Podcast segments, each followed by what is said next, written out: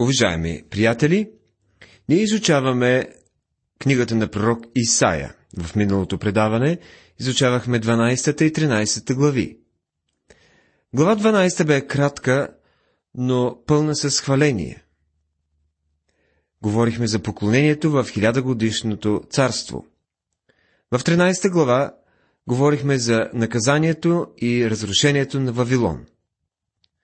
Сега започваме глава 14. Темата е хилядогодишното царство, установено след крайното разрушение на Вавилон. Появата на злото и неговото осъждение, както и пророчество за Палестина. Тази глава е продължение на пророчеството за Вавилон, започнато в глава 13. Пророчеството за Вавилон в действителност е осъждение за Вавилон. Вавилон бе първият от няколко народа, върху които пада Божието осъждение. Всички народи, които са съдени, имат нещо общо с Израел. Или географска близост, или политически са свързани. Има много въпроси, заложени в глава 14. Появата на злото, неговото съждение и превахване от света е темата в тази част. Местните ситуации и народи са израз на тези световни теми и въпроси. Тази глава гледа на народите и на проблемите в живота през телескопа, а не ги поставя под микроскопа за наблюдение. Тази глава започва с радост поради крайното осъждение на Вавилон. Хилядогодишното царство се установява с премахването на всякакъв страх и опасности. Не съществува никакъв враг на Бога. Обяснено е осъждението тук, както и на други места в книгата на Исаия, ние ще видим Божият план и цел за земята. Тази глава е смес от светлина и тъмнина. Главата си променя от екстаза на царството до наказанието на ада. Сатана и проблемът на злото се представят пред нас. Съществува една продължена част относно крайното разрешение на Вавилон. Тази глава съдържаща важни теми и силни контрасти, завършва с вметването на пророчеството за Палестина, което вероятно е резултат от изненадващата смърт на цар Ахас.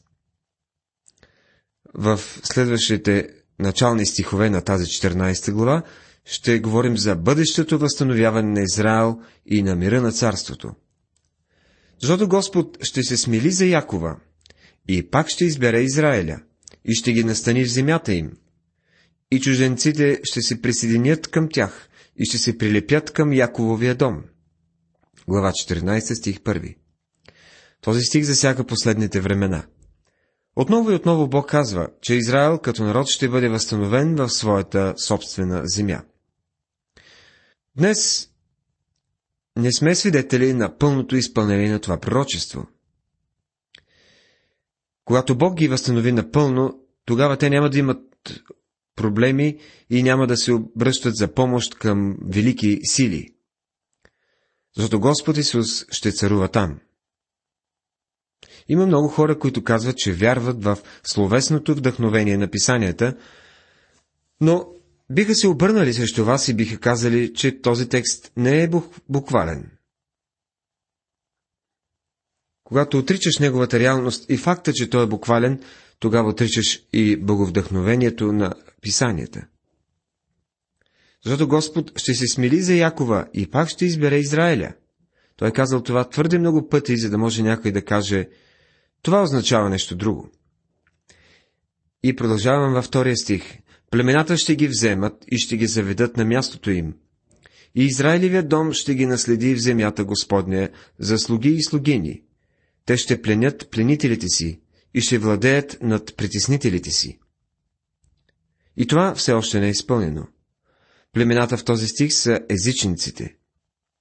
Езичниците ще ги върнат в Палестина. Но езичниците до този момент действителност са ги спирали. Евреите обаче отидаха, защото нямаше къде другаде да отидат.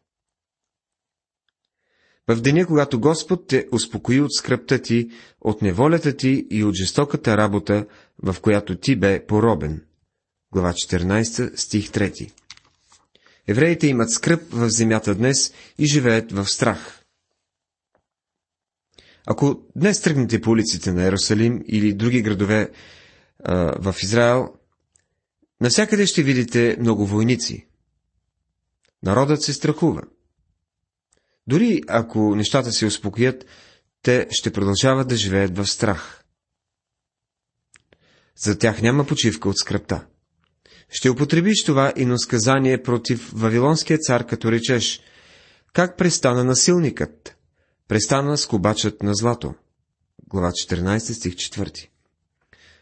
Може да се приеме, че Вавилон в този текст представлява великия враг в последните дни, чиято штаб-квартира е Вавилон.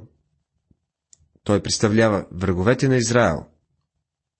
Господ струши тоягата на нечестивите, скиптера на владетелите, който яростно поразяваше племената с непрестанно биене, който властваше с гняв над народите, с преследване, което никой не въздържаше.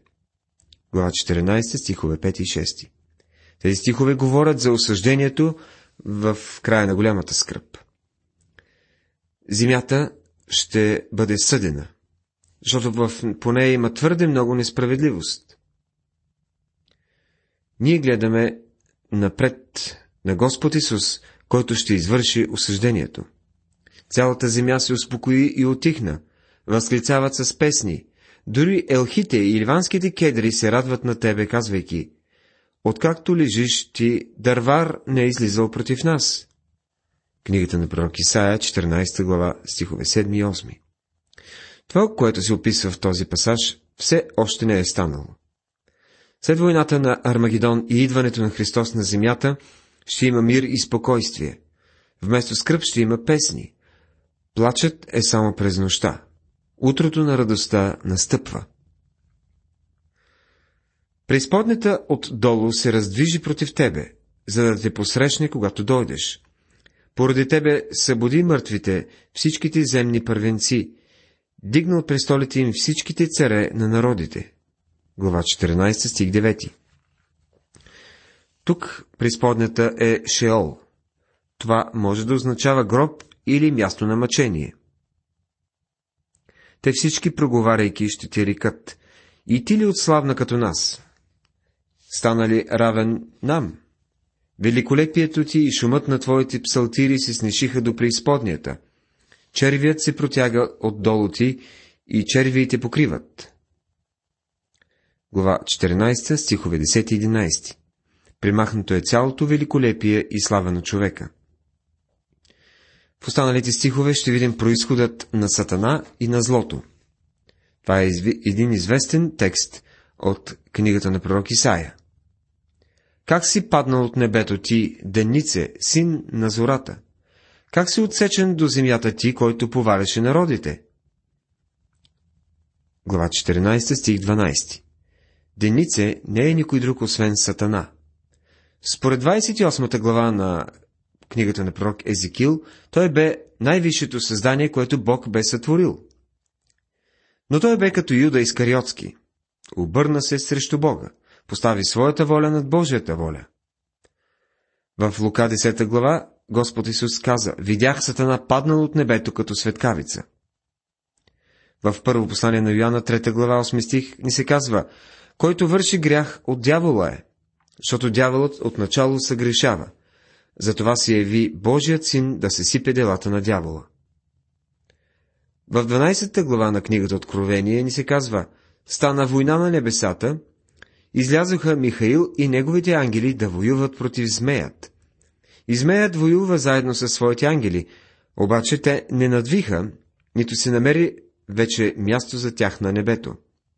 И свален биде големият змей. Она е старовременна змия, която се нарича дявол и сатана, който мами цялата вселена. Свален биде и на земята, свалени бидоха и ангелите му заедно с него. Това е картина на създанието Луцифер в самото начало. Такъв бе грехът на това творение, сътворено по-висше от всяко друго творение. В крайна сметка, какво представлява грехът? Не става дума философски да се гледа на нещата, но богословски.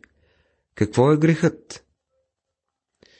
в следващия стих се показва. И ти думаше в сърцето си, ще възлеза на небесата, ще възвиша престола си над Божиите звезди, ще седна на планината на събраните богове към най-крайните страни на север. Ще възляза над висотата на облаците, ще бъда подобен на Всевишния. Това са петте ще на Луцифер. Те, той постави своята воля над волята на Бога. Това е грехът в зачатък. Това е еволюцията на греха. Няма еволюция на човека, но има еволюция на греха. Той започва, когато едно творение постави своята воля срещу волята на Бога. Като свободно морално същество, то трябва да има възможност да прави това. Не е глупост да говорим за същество, което има свободна морална воля, което може да върши всичко, каквото си пожелае, но ограничено своите действия в определена област. Луцифер, Луцифер имаше свободна воля. Това е първородният грях на човека. Всички ние се заблудихме като овце. Отбихме се всеки от своя път и Господ възложи на него беззаконието на всички ни. Глава 53, стих 6 Убийството е грях не просто защото Бог казва така, но защото противоречи на волята и характера на Бога. А всичко, което противоречи на волята и характера на Бога, е грях, независимо от това какво е то. Някои хора дори може да ни огаждат на Бога чрез ходенето си на църква. Представете си малкото надуто същество, наречено човек, което казва на Бога. Аз няма да правя това, което ти искаш от мен. Ще вървя по своя собствен път. Точно това казва човекът. Приятелю, ти няма да можеш да вършиш нещата, които на теб ти харесват, защото Божията воля в крайна сметка ще надвие. Затова и нашата молитва е да бъде Твоята воля, както на небето, така и на земята. Всичко, което противоречи на Неговата воля, е грях, независимо какво е то. Грехът на Сатана бе високомерна гордост. Той не излезе да се напие, нито пък да открадне нещо. Той тръгна против Божията воля. Той бе създаден като ангел на светлината. Той бе син на зората, едно съвършено същество. На него му бе дадена свободна морална воля. Можеше да избира каквото си иска. Но той се издигна толкова много от гордост, че противопостави своята на Божията воля. Целта на Сатана бе да не бъде по-различен от Бога. Той искаше да бъде подобен на Бога. С други думи, искаше да бъде Бог. Постави своята воля над Божията и всяко същество, което върши това, поставя себе си на мястото на Бога. Днес има много хора подобно на Сатана. Те поставят своята воля над Божията и заемат неговото място. Това е грехът на човечеството. Има само два пътя. Божият път и човешкият път. Това имаше предвид Господ Исус, когато каза, аз съм пътят, истината и животът. Никой не дохожда при Отца, освен чрез мене. Приятелю, днес ти живееш в Божията Вселена, дишаш Неговия въздух, наслаждаваш се на Неговата светлина. Той никога не ти изпраща сметката за тези неща или за живота, който ти дава. Ти си Негово творение. Ти трябва да му се покоряваш. В своето естествено състояние човек е неспособен да се покорява на Бога. Ето защо като изгубени грешници ние трябва да дойдем при Него чрез Господа Исуса Христа. Тогава ни се дава едно ново естество. И това означава да бъдеш роден отново. Обаче ти ще се снишиш до Шеол, до най-лошите дълбочини на рова.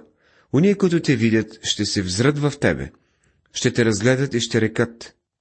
Той ли е човекът, който правеше да трепере земята, който разклащаше царствата, който запустяваше света и съсипваше градовете му, който не пускаше в домовете им затворниците си? Глава 14, стихове 15, 16 и 17 Бог те първа ще съди Сатана, и това осъждение ще бъде жестоко. И накрая Сатана ще бъде хвърлен в огненото езеро, приготвено за него. Бог е изработил велик план и цел, които надминават мисленето на когото и да е тук на земята. Ти и аз не трябва да го поставяме под въпрос. По-скоро трябва да му се доверим, защото той е готов да ни даде милост, благодат и любов. В следващите стихове виждаме бъдещият бунт на Вавилон. Всичките царе на народите, те всички спят в слава, всеки в дома си. Глава 14, стих 18. Вавилон бе контролиран от Сатана. Спомнете си, че Сатана предложи на Господ Исус царствата на този свят. Вавилон принадлежи на него. И всички царства на този свят принадлежат на Сатана. В бъдеще Вавилон ще стане сборното място на народите, които са против Бога. Защото ще стана против тях, казва Господ на силите. Ще излича из Вавилон име и всичко останало, и син, и внук, казва Господ. И ще го обърна в притежание на ежове и във водни локви, и ще го помета с метлата на погибелта, казва Господ на силите. Пророк Исаия, 14 глава, 22 и 23 стихове. Ако сте виждали снимки на развалените на Вавилон, ще осъзнаете колко буквално са изпълнени тези стихове. Господ на силите си закле, казвайки, непременно както намислих, така ще стане, и както реших, така ще стои. Ще съкруша асириеца в земята си и ще го стъпча на планините си. Тогава хомотът му ще се дигне от тях и товарът му ще се снеме от плещите им. Глава 14, стихове 24 и 25. Асириецът представлява царят, който ще дойде от север. Стихове 19 до 27 ни дават подробното описание на идващото осъждение на Вавилон и какво представлява то. Както казахме, то е изпълнено частично в миналото, но изпълнението е било съвсем буквално. Сега ще видим жестокото отхвърляне на Палестина. В градината, в която умря цар Ахас, се наложи следното пророчество. Глава 14, стих 28. На това място се вмъква пророчеството за Палестина, което е предшествано от смъртта на Ахас. Ахас царува 16 години и бе един зъл цар. Хората чувстваха, че той ще бъде последван от друг лош цар, но се радваха да се отърват от него. Имаше малка вероятност добър цар да наследи Ахас. Не се радвай цяла, цяла филистимска землю, задето се струши тоягата, която те порази. Понеже из корена на змията ще излезе ехидна, и плодът му ще бъде горителна, хвърката змия. Книгата на пророк Исаия, 14 глава, 29 стих. Още двама добри царе царуваха след Ахас, но най-злите царе те първа щяха да дойдат. Хората трябваше да разберат, че само човешкото управление нямаше да доведе до подобрение на света. В тази страна ние изглежда мислим, че ако сменим президента или партиите, гласуваме за други на следващите избори, ще има подобрение. За съжаление, на всички и след всички избори ние сме разочаровани. Бог казва на Палестина да не се радват, че Хас е умрял. Нещата няма да се подобрят. Преди да получат благословенията на царството, ще има жестоко осъждение от Бога върху земята. То ще бъде по-жестоко от това на заобикалящите ги народи, защото този народ имаше светлина, а светлината носи отговорност. Исаия гледа в бъдещето, във времето на голямата скръп и управлението на Антихриста. Има хора, които не мислят, че това пророчество е пророчество, но то наистина се отнася за Палестина.